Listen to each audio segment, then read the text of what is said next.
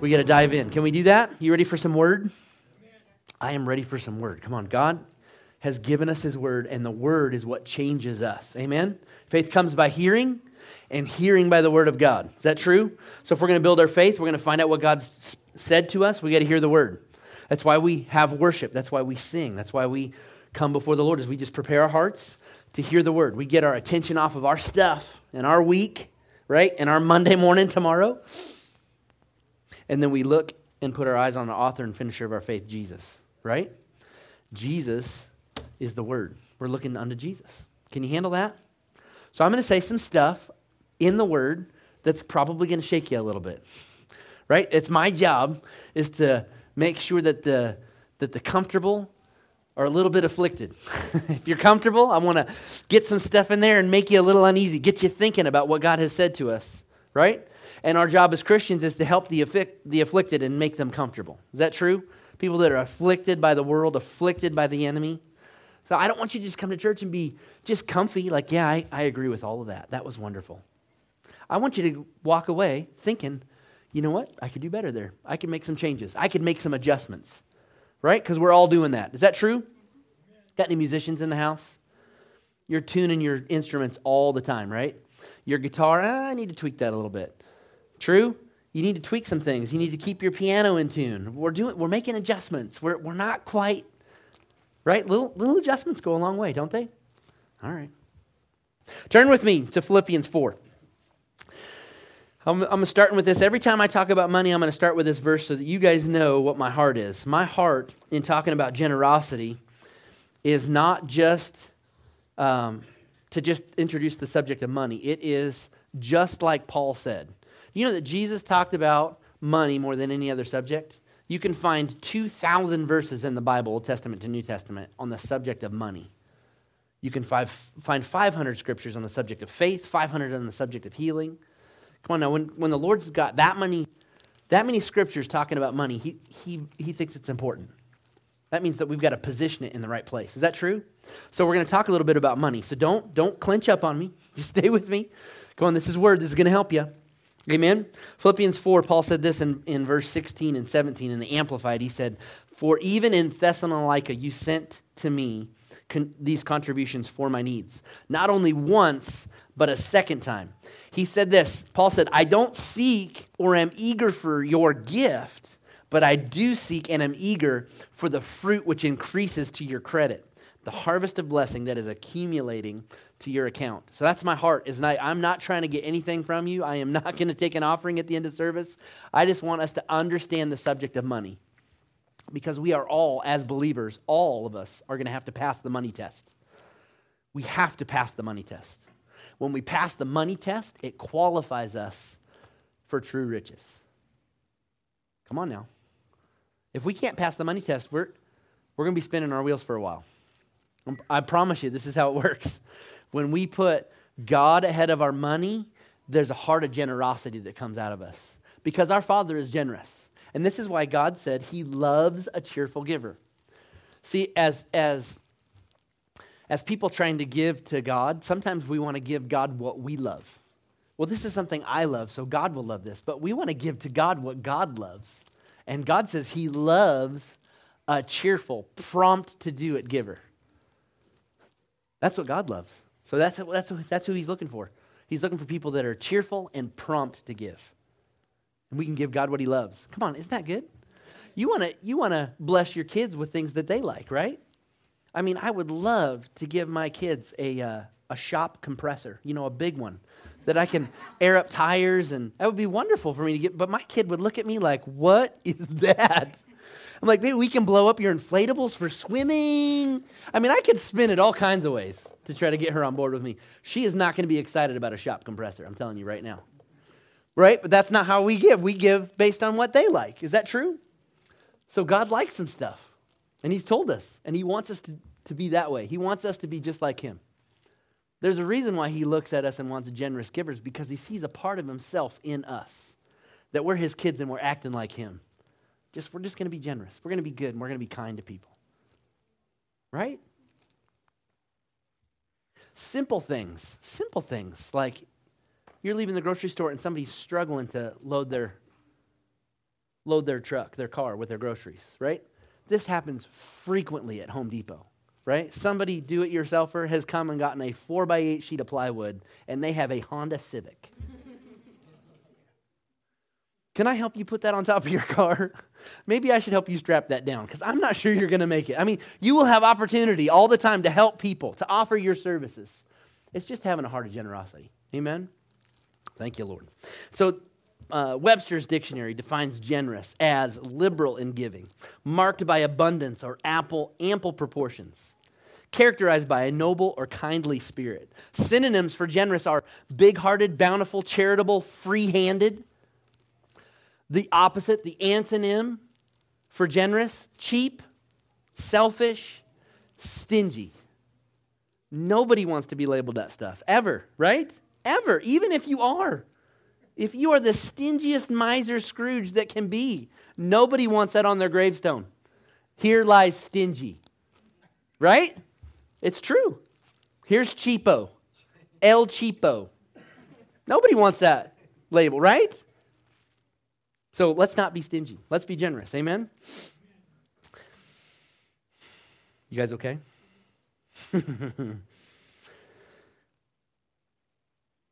Paul told his pastor, he said, Charge those who are rich in this present age not to be haughty, nor to trust in uncertain riches, but in the living God who gives us richly all things to enjoy.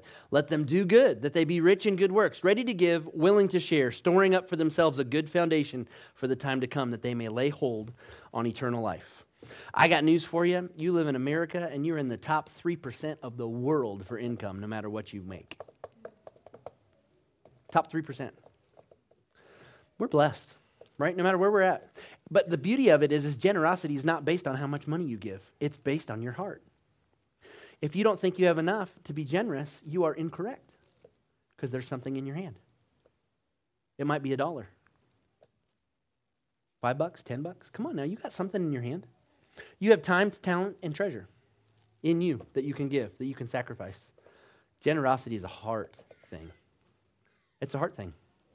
Yeah? God is good. So we have to ask ourselves why don't people get happier when it's time to give, when it's time to sow, when it's time to give into the kingdom? Why do people just go, oh boy, here we go again? And I, I, would, I would lay this out before you that's because our attention's on the wrong thing. Our attention's on subtraction. Our attention is on the gift and not on the fruit that it produces. True?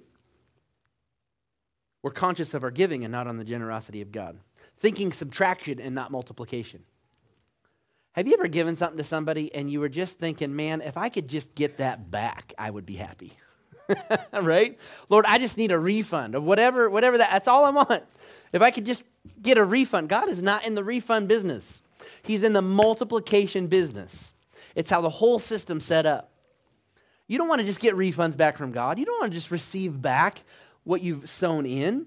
He's in the multiplication.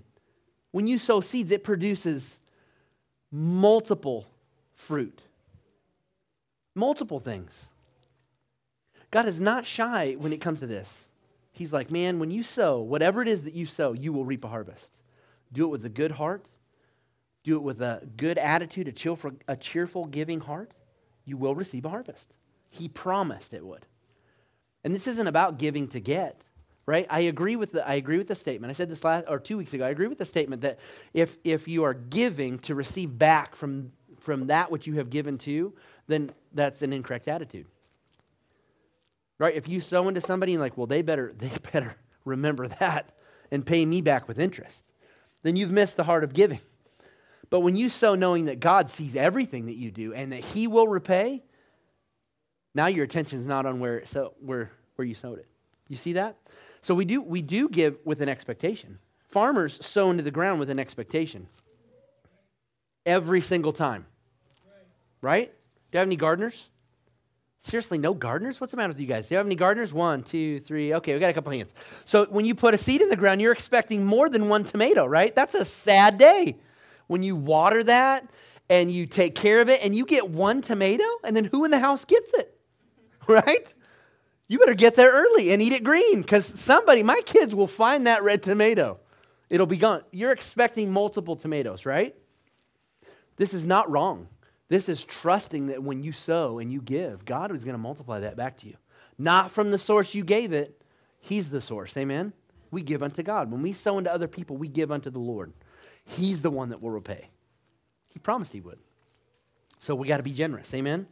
God loves a cheerful giver. In 2 Corinthians 9 7, he says, He loves a cheerful giver, takes pleasure in, prizes above all other things, and is unwilling to abandon or do without a cheerful, prompt to do it giver.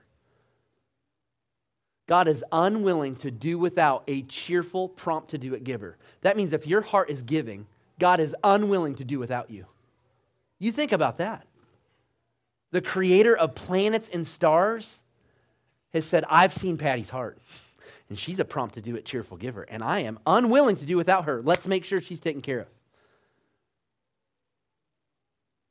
Think about that. You position yourself for God to say, I am unwilling to do without them. That's good news, right? Come on, this is God talking.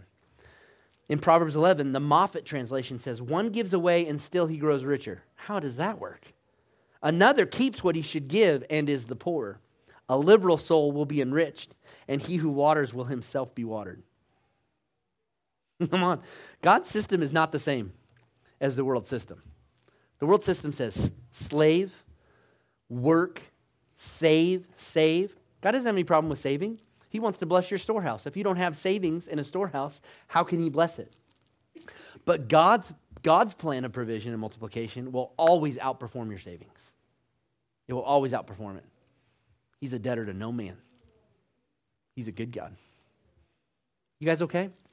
You guys need some coffee? Anybody need a break? Oh, man. It's going to be good. Stay with me. Listen to this. This is important. Our personal generosity is a direct reflection of what we understand about God's generosity to us. Our personal, our personal generosity to others is a direct reflection of what we understand about God's generosity toward us. When we understand how good God has been to us, what He's put into our hands, the people that He's put into our lives, come on, the breath you took this morning when you woke up, then it's easy, it's easy to let things out of our hands. It's easy. You know that? It's Like, man, God is not short on anything. He is not scrounging around trying to meet your needs on anything. He is abundantly supplied and wants us to be abundantly supplied. But there's a system and a tool by which we do it. And he wants to see his kids be generous. Do you know that tithing is just the beginning of the giving process? It's just the beginning. Just the beginning. It starts to get really fun when you step outside of that tithing number, when you set aside things. We said this in the very first week when we started this that David prepared to give into the house of the Lord with all his might. That means there was some thought involved, there was some work involved. I would encourage you to think about this over the next few weeks and just say, Lord, what would you want me to set aside? What in my monthly budget, what in what you've put into my hand, do you want me to set aside that I can have a, a, a storehouse available to sow into the kingdom? Because if you never plan for it, right, you're just checking the, the change in the couch cushions. Oh, whoa, whoa, it's time to give? Check, check, your, check your pockets. Honey, check your purse. No, no, that, that secret pocket in there, you know, where you keep the extra cash, right? You're, you're, you start looking for the, yeah, there's like five women go, oh, how does he know about that? Because I'm married. I know where these secret compartments are. And she's always like, how did he know? Do you got any cash on you? She's like, oh, yeah. God wants us to prepare. He wants us to plan to give to Him because God loves a cheerful giver, and cheerful givers plan ahead. Think about a time when you when you put some thought and some effort into a gift you wanted to give someone. We're coming up on that season, right? You, you've spent some time researching and finding the right one with the, with the good Google reviews, right? Amazon said this is a winner and, and it's been tried and tested, and I know they're going to like it, right? And you just can't wait. You can't wait to, to put it in their hand and see the joy that comes on their face when they receive it. God's no different. And his seasons, man, the more you sow into the kingdom of God, the more, guess what? The more harvest. You can sow any time of year, in any way, shape, or form into the kingdom of God. It is never out of season to sow into the kingdom of God. And all you're doing is you're continuing that harvest to keep coming and to keep coming and to keep coming. Someone, this, this applies mostly, come on, it applies mostly to our financial situation in our life. It applies across the board. If you sow kindness, you're going to reap kindness. It's true. You sow love, you're going to reap love. It's a kingdom principle. But right now, God's challenging us in the money issue because if we can pass the money test, we qualify for true riches. It's fun passing the money test. I'm telling you what, it's fun. Because God says, there's somebody I can trust. There's somebody I can trust. Thick or thin, they're going to honor my word. They're going to honor me. They're going to listen to me when I, when I speak to their hearts and say, you need to sow. Don't look down on a $5 gift. God told you to sow five bucks, sow five bucks. There's going to be a time in your life when He asks you to stretch beyond what you think. I heard a preacher say this one time. He goes, Lord, how will I know when I have given extravagantly generous? How will I know? And he goes, Oh, you'll know. Because you will think about that for months, maybe years after you sow that seed. Because if our giving doesn't affect us very much, neither will our, that harvest.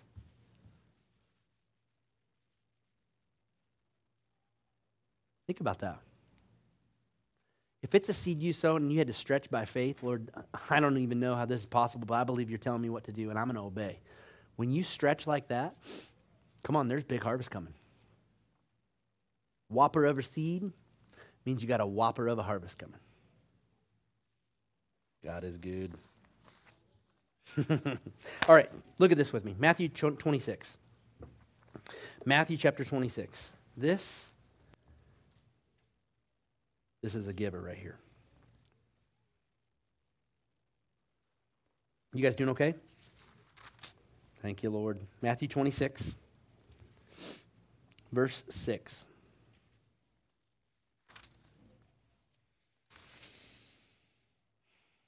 And when Jesus, you guys there? Matthew 6, uh, 26, 6. And when Jesus was in Bethany at the house of Simon the leper, a woman came to him having an alabaster flask of very costly, fragrant oil. And she poured it on his head as he sat at the table. And as when, when his disciples saw it, they were indignant, saying, Why this waste? For this fragrant oil might have been sold for much, given to the poor. That is such a religious answer, those disciples. Why this waste? We could have sold that and given it to the poor. This woman was bringing a year's wages in a fragrant oil, a year's wages. And she broke it and dumped it onto Jesus, poured it out over his head. Come on now, this was a sacrifice. She did this as unto the Lord. What a generous heart. Man, that was generous. And his disciples' first thought is, we could have done so much with that. But Jesus, when he was aware of it, he said to them, Why do you trouble the woman? For she has done a good work for me. For you have the poor with you always, but me you do not have always. For in pouring this fragrant oil out of my body, she did it for my burial. Assuredly, I say to you, wherever this gospel is preached in the whole world, what this woman has done will also be a memorial to her. 2,000 years later, we're talking about the woman that broke the flask of oil over Jesus, anointing his body for burial. You think about this, her gift was so strong and powerful that while Jesus was taking a beating and being spit on and tortured and hung on a cross, the fragrance of her gift was in his nostrils.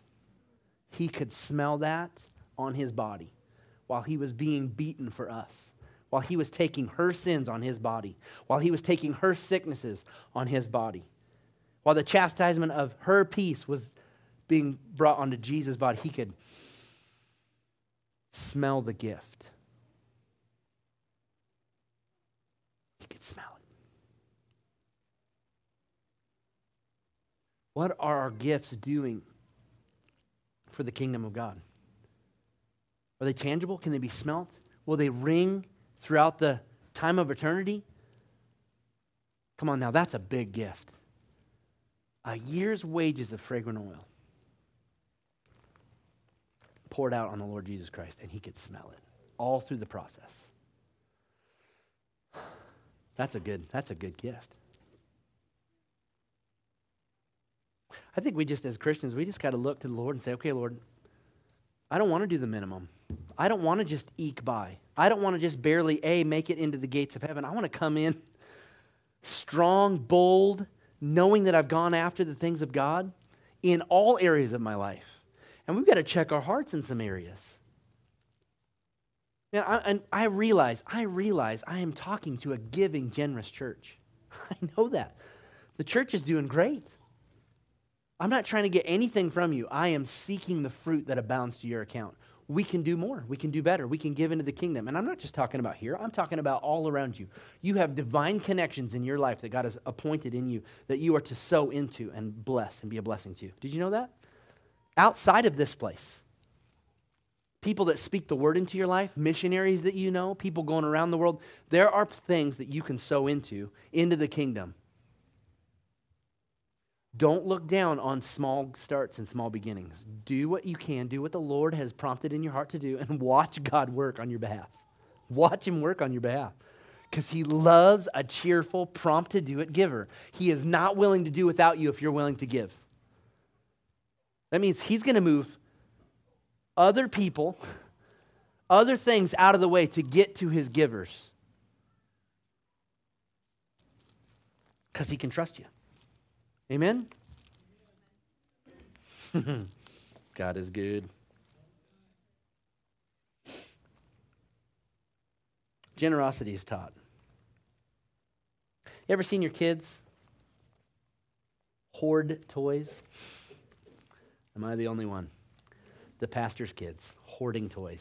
They've got four of the same thing, and then another kid takes one, and it's like life has ended. Are you kidding me? Like, when we can see that as adults from the outside, and we're like, they're not stealing it. I mean, they didn't go bury it in the backyard. They're just 10 feet away playing with the one of the four you have, right? And we just get this way and we're like, what is wrong with my kid? Generosity is taught. Selfishness is a natural instinct. Yeah? And we've got to teach them. That means we've got to learn some generosity too. You know, when you get around generous people, you'll be more generous? I'm, I am fired up about being more generous because I've been hanging around with some more generous people than I am. Like, man, that's good. I want to do that. Not in a, a braggy, like notch in your belt kind of way, just like, man, I just want to be on a different level. There's a story about a corn farmer. He kept winning the prize corn uh, contest at the state fair year after year after year. Size, texture, taste, just prize corn. How does he keep winning every year? And it gets out that he's actually giving his prize seed. You know, they take the prize corn, they save the seed from the prize corn, and then they plant it for next year because it just keeps, right? It just keeps getting better. You, use the, you don't use the stuff you got from the stockyard. You work toward the prize corn and use the prize corn seed for the next year, right? This is just farming 101. You use the best of the best when you sow your seed. Make that application in your life. The best of the best of what you have. Don't sow your old stuff that you don't want anymore. Okay, so this farmer was sowing his best seed. Guess what he was doing? He was giving his prize seed from his prize winning crop every year. He was giving it to every one of his neighbors. And they were all planting his prize corn. Somebody's like, well, why are you doing that? You're trying to win this contest, right? I mean, that's your goal is to is to keep winning and you're giving your best seed to all your neighbors? That doesn't make any sense. Why would you do that? Isn't that creating more competition? And the farmer said this He said, in cornfields, when the wind blows, pollination happens across all the fields, it cross pollinates. And if I help their field be better, they're going to not degrade my field, they're going to help my field become better. The more I help people around me, the better my corn gets. Come on, this is a God principle. The more you help other people, the better your stuff's going to get. The more increase you're going to see. God takes care of his givers, he takes care of them. I have proven this so many times. But guess what? It takes faith. It takes a different mindset to go, I'm going to help somebody else. And I have needs right now. I have more needs than I have money to fix. But I know that if I sow this seed, it will produce such a harvest that I won't have to worry about my needs anymore. You can get to a place where your needs are completely taken care of, and now the extra coming in is something you can sow and help other people's needs. You're helping everybody else float around you. Thank you, Lord. One of the great lessons that breaks the control of money off of our life is generosity. Come on now, if, you, if, you're, if you're having a hard time letting go of some money, you're having a hard time releasing this money thing to the Lord, you want to break it off your life, you just turn generous. And trust me, it's a decision. It is not a feeling. You wait for the feeling, you'll be waiting a long time. You, there's this things by faith you got to step out and do. Feel like it or not, I'm doing this because it says it in the Word. Come on now. Get your attitude right. Make a little tweak. Make a little adjustment. We talk to our kids about attitude all the time. You have to talk to your kids about attitude. You know that? If you don't discipline for attitude, you are raising some kids that are going to be having some troubles. Come on now, help me. You got to discipline for attitude. You got to discipline yourself for attitude. If your attitude stinks, you need to fix it right now. We tell our little one, change your face, because it's hard to tell her to change her attitude. She doesn't know what that is. But boy, her attitude shows in her face. Change that face right now. You get a good, nice face on there. It's better, right? She's working on it. I'll take a fake grin over a pouty lip. But we got to tell ourselves that. You got to change your face. What's the matter with you? We can do it. It can be done. God is good to us. you guys doing okay? Luke 16 says, Therefore, if you have not been faithful in the unrighteous mammon, the money, who will commit to you the true riches? It's a question. It's a rhetorical question, but there's an answer to it. If you've not been faithful in the money test, who's going to commit to you the true riches? It won't be the Lord. Right? There's a whole group of Christians who are like, well, I'm, I'm just spiritual and I just trust the Lord and they have no idea about how it is, what it is to be a, a giver. And God is not entrusting his true riches to those that are not givers. I'm telling you, you want to grow up, you want to be spiritually mature, which, by the way, is one of our visions of the church, is to see people grow up and become spiritually mature Christians. Do you know that? We, we got, a, we got a, a world full of churches with baby Christians that are just constantly need to be bottle fed, diapers changed. Come on, we're supposed to grow out of those phases. There's times when we're there, but we need to grow up. And that's one of our missions is to get nuggets like this and grow out of selfishness, right? Change our attitudes, become givers, the kind of givers that God wants us to become. But it takes some effort. True? We have to pass the money test. Come on, say, that's me. I'm going to pass.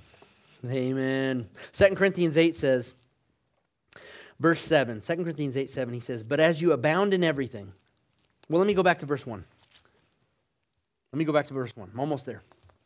Verse 1, 2 Corinthians 8. Moreover, brethren, we make known to you the grace of God bestowed on the churches of Macedonia, that in a great trial of affliction, the abundance of their joy and their deep poverty, they abounded in riches of their liberality. For I bear witness that according to their ability, yes, and beyond their ability, they were freely willing imploring us with much urgency that we would receive the gift and the fellowship of the ministering to the saints. This church was in great joy, but they were in deep poverty. And in their poverty, they said, We need to send a gift to Jerusalem. We need to send a gift to the saints in Jerusalem. Let's gather something together. Let's find whatever it is, and let's, let's pull together resources so that we can do this thing, this good work. And Paul is saying they had nothing, and they found something to give. Look at this. In verse 5, and not only as we had hoped, but as but they first gave themselves to the Lord and then to us by the will of God. So we urged Titus that as he had begun, so he would also complete this grace in you as well. This is the verse I want to get to, verse 7. But as you abound in everything, as you're abounding in faith, you're abounding in speech, you're abounding in knowledge, you're abounding in all diligence, and in your love for, for us, see that you abound in this grace also.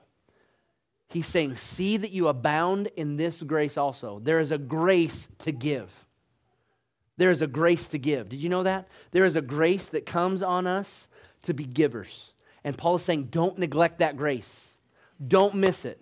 When you've got the grace in, in your speech, in your faith, in your knowledge, when you're learning and growing, don't neglect this gift of giving, this grace of giving. Don't do it.